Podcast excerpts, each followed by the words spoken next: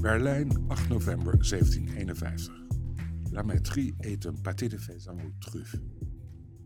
Een stuk van Wiep van Bungen voor de twijfel. Op 8 november 1751 schoof Julien Alfred Lametrie opgewekt aan bij een diner in Berlijn, ten huize van de Franse ambassadeur in Pruisen, Richard Francis Talbot, graaf van Tyrconnell. Dat was een Ier die in Frankrijk was geboren in een familie die Ierland was ontvlucht na de Glorious Revolution. Tyrconnell had als officier der cavalerie in Franse dienst gevochten in zowel de Poolse als de Oostenrijkse successieoorlog. Hij zwaaide af als maarschalk en mocht als beloning Lodewijk XV vertegenwoordigen aan het hof van Frederik II. Lametrie was ook een vluchteling en deelde de militaire achtergrond van zijn gastheer. Hij was geboren in 1709 in Saint-Malo en voorbestemd om priester te worden.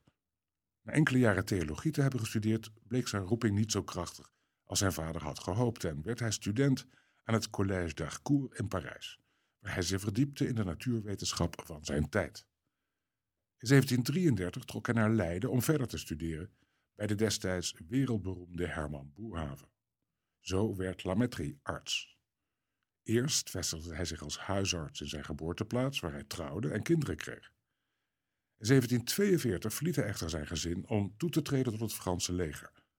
Hoewel zijn standplaats Parijs werd, vergezelde hij het Franse garderegiment op campagne in Duitsland en leidde hij het Franse militaire hospitaal in Vlaanderen. Lametrie werd een vluchteling door de publicatie van zijn Histoire naturelle de l'âme in 1745, waarin hij de gedachte opperde dat bewustzijnsinhouden te verklaren waren aan de hand van lichamelijke oorzaken. Het werd vrijwel onmiddellijk verboden en publiekelijk verbrand. Om erger te voorkomen week hij uit naar Leiden, waar hij zijn studie voortzette. Bovendien beschikte de Nederlandse Republiek, behalve over beide tijdse universiteiten, over een groot Franstalig uitgeverswezen, wat hem in de gelegenheid stelde in 1747 zijn L'Homme Machine te publiceren. Nu liet hij zijn vroegere voorzichtigheid varen en een schandaal was geboren. Het boek verscheen bij Elie Luzac, een jonge boekhandelaar en jurist. Luzac was nog maar net begonnen als uitgever en schrok van de ophef die L'Homme Machine veroorzaakte. Terwijl Luzac zijn zakken vulde met de opbrengst van de clandestine herdrukken van Lametries boek, zag hij zich wel genoodzaakt zelf een Lampluke-machine te schrijven. Maar toen die weerlegging verscheen, had Lametrie zich alweer uit de voeten gemaakt. Dit keer reisde hij naar Berlijn. Daar was Pierre-Louis Moreau de Maupertuis, president van de Pruisische Academie van Wetenschappen. Maupertuis verzekerde de koning ervan dat hij een aanwind zou vormen voor diens hof, en Lametrie werd prompt tot lid benoemd van de Pruisische Academie.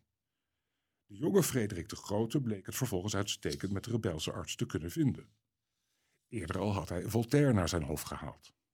Lametrie was in elk geval geestig en een bon vivant, de ideale gast voor een etentje, en de hoofdstad van Pruisen kon wel wat joie de vivre gebruiken.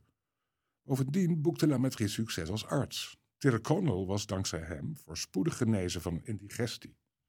Tijd dus voor een feestje.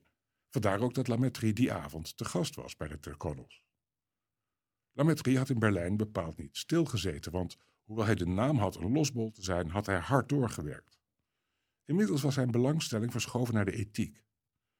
Nadat de kardinaal Melchior de Polignac zijn Anti-Lucretius had gepubliceerd, sloeg Lametrie terug door zijn Discours sur le bonheur om te bouwen tot een anti-Sénèque. Want als het hoogste goed schuilde in geluk, was Seneca wel de laatste aan wie je je moest spiegelen. Pikant genoeg was Lametrie door Maupertuis gevraagd een vertaling te maken van Seneca's De Vita Beata, want dat zou zijn reputatie goed doen. De Stoa was tenminste een fatsoenlijke denkschool. De inleiding bij die vertaling groeide echter uit tot een frontale aanval op Seneca. Stoïcijnen maken ons wijs dat plezier en verdriet en zelfs pijn er niet toe doen, maar dat is niet alleen tegennatuurlijk, het is zelfs gevaarlijk voor het welzijn van het natuurlijk organisme dat de mens is. En hoezo leidt alleen de filosofie tot waar geluk? Zijn vaak niet juist ongeletterden het gelukkigst? Vlak voor zijn dood voltooide Lametrie in Berlijn zijn Système d'Épicure. Wat er die avond verder op het menu stond is niet bekend, maar toen een fazantenpaté met truffels werd geserveerd, ontfermde Lametrie zich in zijn eentje over dit gerecht. Dat had hij beter niet kunnen doen. Om uit te buiken stelde hij nog voor een partijtje te biljarten, maar al snel werd hij onwel. Drie dagen later overleed hij, naar alle waarschijnlijkheid door een voedselvergiftiging. In de paté, zo ging spoedig het verhaal, was bedorven spek verwerkt. Frederik de Grote was oprecht aangedaan toen het nieuws van Lametries dood hem bereikte en twee maanden later liet de koning zijn lofrede op de overledene voorlezen in de Pruisische Academie. Voltaire had toen al van de dood van Lametrie een anekdote gemaakt. Hij had een hekel aan zijn landgenoot en was jaloers op zijn populariteit bij de koning. Binnen enkele dagen na de dood van Lametrie schreef hij vanuit Potsdam aan Franse vrienden dat zich een farce had voltrokken. Een smulpaap had zich doodgegeten. En hoewel Lametrie Tirconnel had gesmeekt hem in zijn tuin te begraven, was zijn omvangrijke lijk naar een katholieke kerk gesleept. Diderot zou zich minstens zo smalend uitlaten over Lametries overlijden en zelfs Dolbach moest niet veel van hem hebben. Frederik de Grote dacht er anders over. Aan het slot van zijn lofrede merkte hij op hoe verdrietig het was dat de overledene niet behandeld had kunnen worden door een even briljante arts als Lametrie zelf was geweest. Ja, want rondloeren en mijn bureaustoel zou instorten. Je zou zijn ding mee moeten nemen. Ja, verdomd, ik denk dat je, als je hiermee loopt uh, met een gezicht van, uh, dat moet er iets wegbrengen. En je flikkert hem gewoon in je auto. Dit geloof ik wel, dit, is wel goed.